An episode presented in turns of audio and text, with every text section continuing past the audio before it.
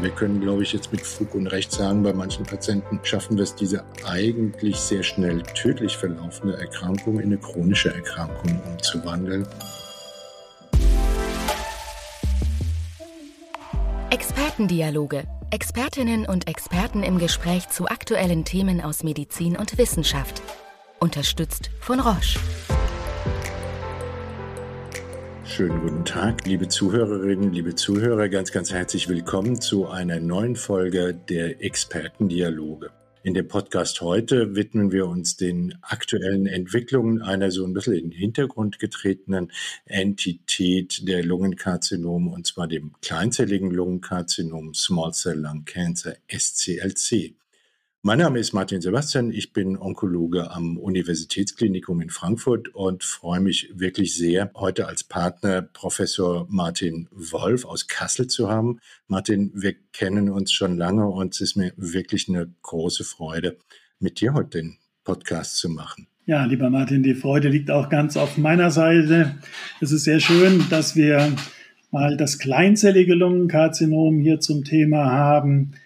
Das ist ja eine Erkrankung, wo wir in den vergangenen 20 Jahren nur wenig Veränderung, wenig Dynamik in der ganzen Therapieentwicklung hatten. Deswegen galt diese Krankheit über lange Zeit schon so ein bisschen als vergessene Erkrankung. Kann man gar nicht so nachvollziehen, weil immerhin gibt es in Deutschland etwa 8300 Neuerkrankungen pro Jahr. Also ist nicht so eine seltene Krankheit. Die Merkmale der Erkrankung sind sehr schnelles Tumorwachstum, sehr schnelle Streuung und Metastasierung. Und deswegen sind über 70 Prozent der Neudiagnosen schon im fortgeschrittenen Stadium nur nachweisbar. Und wenn diese Krankheit einmal metastasiert ist, dann gilt sie und galt sie bisher eigentlich als nicht mehr heilbar und mit einer sehr schlechten Prognose vergesellschaftet. Wir haben dann oft nur so mediane Überlebenszeiten von weniger als einem Jahr gesehen und kaum eine Chance auf ein Langzeitüberleben. Ja, Martin, das waren frustrierende Jahrzehnte. Aber jetzt ist es wirklich durch den Einsatz der Immuntherapie der Checkpoint-Inhibitoren gelungen, seit 20, 30 Jahren die erste Veränderung in der Erstlinientherapie des kleinzelligen Lungenkarzinoms in der metastasierten Situation zu bekommen. In den frühen Stadien äh, werden die Studien auch ausgelesen, aber derzeit sind es nur sehr, sehr wenige Kontraindikationen, die äh, uns davon abhalten sollten, zur platinhaltigen Therapie Checkpoint-Inhibitor hinzuzugeben. Absolut, sehe ich auch so. Ich muss sagen, ich war ein bisschen überrascht, dass diese Daten so gut sind, weil am Anfang man ja gedacht hat, kleinzellige Lungenkarzinome sind vielleicht nicht so die allerbesten Tumorkrankheiten für eine Immuntherapie. Sie sind ja doch in der Regel PDL1 negativ, die Tumorzellen. Sie haben nicht so eine hohe lymphozytäre Infiltration. Das Einzige, was dafür spricht, dass so eine Immuntherapie wirken könnte, das ist einfach eine hohe Tumormutationslast. Mein Mindchanger sozusagen war dann die Erfahrung mit einer Patientin. Und diese Patientin hat, muss man so sagen, fantastisch darauf angesprochen. Diese Tumore, die wurden immer kleiner, sind dorthin geschmolzen. Und dann haben wir die Immuntherapie, ich glaube, drei Jahre durchgeführt und auch mit der Immuntherapie aufgehört. Das ist jetzt auch schon zwei oder drei Jahre her. Und die Patientin ist nach wie vor tumorfrei, hat einen sehr guten Allgemeinzustand. Und wenn man natürlich mal so ein Erlebnis hat, dann weiß man, dass eine Therapie wirkt. Mir ging es genauso. Ich habe eine Immuntherapie bei einem Kollegen. Der Patient ist äh, jetzt wirklich auch in einer ganz fantastischen Remission mit sehr guter Lebensqualität. Wir können, glaube ich, jetzt mit Fug und Recht sagen, bei manchen Patienten schaffen wir es, diese eigentlich sehr schnell tödlich verlaufende Erkrankung in eine chronische Erkrankung umzuwandeln. Absolut, kann ich auch nur so bestätigen. Deswegen finde ich immer, es sind das zwei unterschiedliche Dinge. Die Studienergebnisse auf der einen Seite, aber auch auf der anderen Seite das, was man tagtäglich selbst erlebt und ob man ähm, diese Übertragung der Studienergebnisse in die klinische Realität, ob man die nachvollziehen kann. Und wenn man die nachvollziehen kann, dann hat eine Therapie ihren Stellenwert gefunden und kommt dann auch in, in die allgemeine Versorgung rein. Du bist ja auch sehr aktiv, solche Daten aus dem tagtäglichen äh, Einsatz der Medikamente zu sammeln und auch ein bisschen auszuwerten und zu gucken, passt das mit diesen Studienergebnissen überein. Wirklich prospektiv machen wir das in unserer CRISP Registerstudie CRISP, das ist eine prospektive Registerstudie, die wir eigentlich erstmal aufgesetzt hatten für das nicht kleinzellige Lungenkarzinom. Wir haben dann äh, diesen Satelliten CRISP Kleinzeller gemacht, habe ich die große Ehre, den zu verantworten.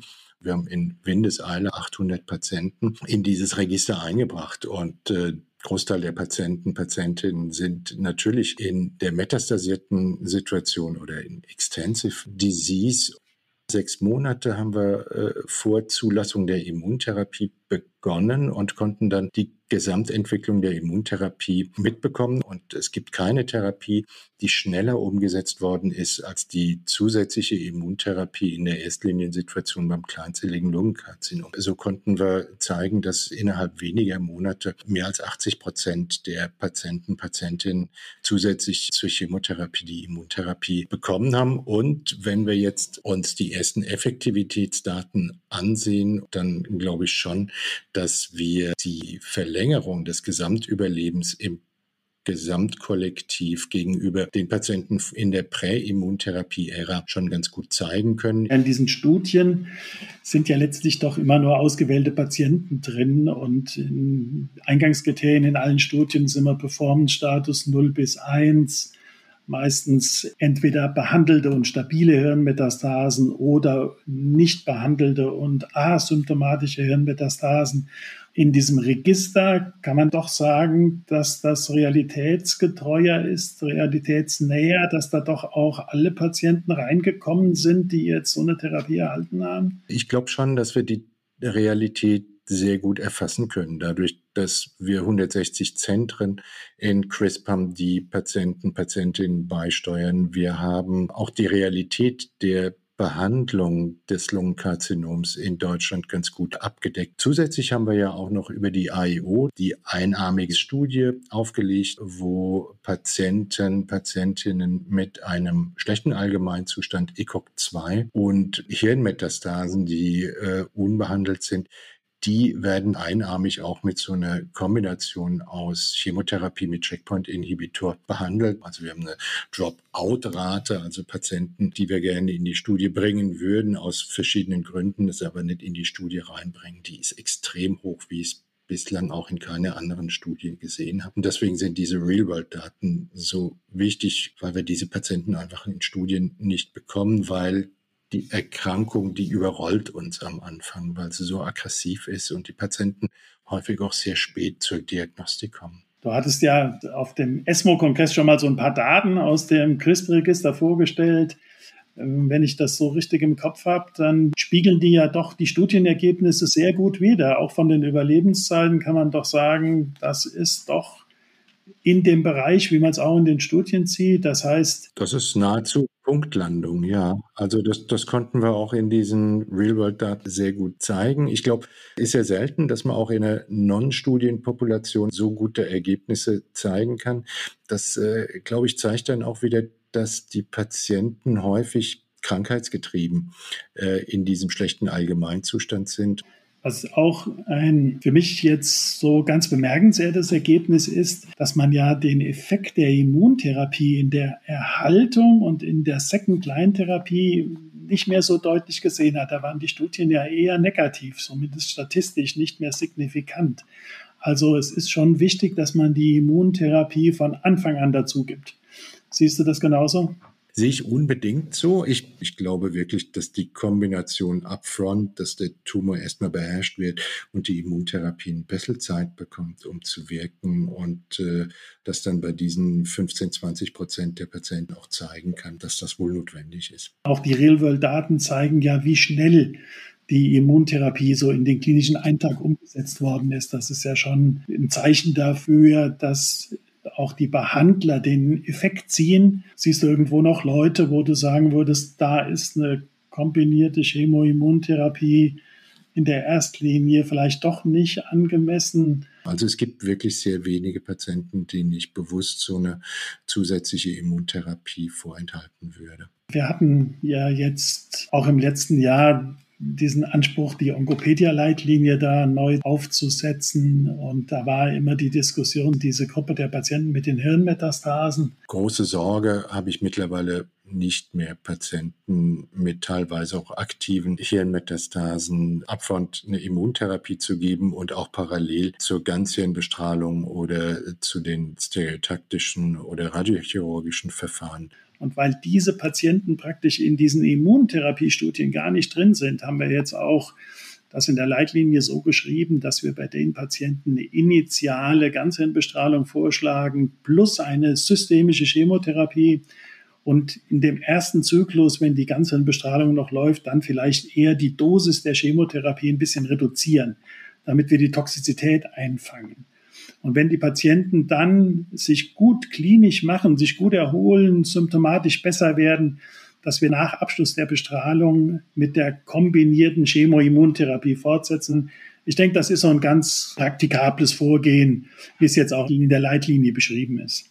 Martin, dann, dann würde ich mal als ein Fazit bis hierhin mitnehmen. Also es ist schon klar und es ist jetzt nicht nur in Zulassungsstudien, sondern auch wirklich sehr schnell in der Behandlungsrealität angekommen, dass wir wirklich einen Lichtblick für unsere Patienten mit der Hinzunahme der Immuntherapie in der metastasierten Situation haben. Jawohl, das ist tatsächlich so. Die Immuntherapie, die erreicht das und auch den Patienten, die jetzt ein schlechteres Allgemeinzustandsbild haben, die können mit einer solchen Immuntherapie ein Langzeitüberleben erreichen.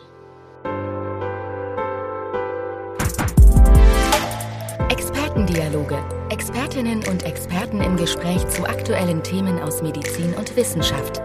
Unterstützt von Roche.